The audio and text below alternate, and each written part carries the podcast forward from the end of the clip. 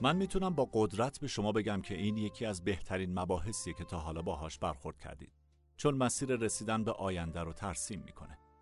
جادوی جهتدار کردن زندگی. عاشق این اسمم، چون باعث تغییر زندگی من شد. زمانی که یک جوان فقیر، بیکار، بیسواد و بیچاره بودم و زندگیم پر از مشکلات بود، به این قانون برخورد کردم و از اون به بعد هرگز به اون روزهای سخت برنگشتم.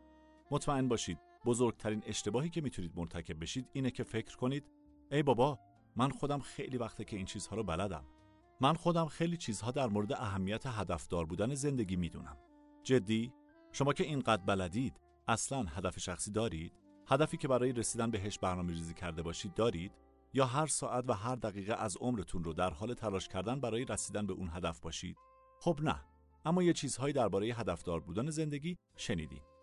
بزرگترین اشتباه اینه که برای رسیدن به موفقیت فکر کنید این حیاتی ترین نکته رو به خوبی بلدید، در صورتی که هیچ اطلاعاتی ازش نداشته باشید. یادتون باشه که مقدار تسلط شما بستگی به مقدار اندازه استفاده شما در زندگی داره، نه به اندازه مقدار اطلاعاتی که در موردش دارید و نه مقداری که میتونید در موردش صحبت کنید یا آرزوشو دارید، بلکه فقط و فقط مقدار استفاده عملی شما از این اطلاعات معیار تسلط شماست.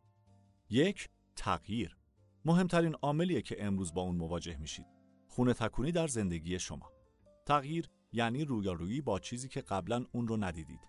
امروزه تعداد تصمیم گیری هایی که به طور میانگین در هر سال توسط یک نفر گرفته میشه، بیشتر از تعداد تصمیماتی که پدر بزرگ او در کل عمرش گرفته. اگه خوب دقت کنید، متوجه میشید که پاسخها هر روز، هر هفته و هر ماه و هر سال تغییر میکنند. راه حل‌های مشکلات و پاسخهاشون هر روز با سرعت بیشتری تغییر میکنه. این واقعیته.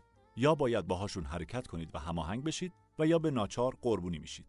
هدف شما باید این باشه که تغییرات رو تحت کنترل و اراده خودتون در بیارید و اولین راه جهت رسیدن به چنین تسلطی اینه که در زمینه جهتدار کردن زندگی مهارت پیدا کنید.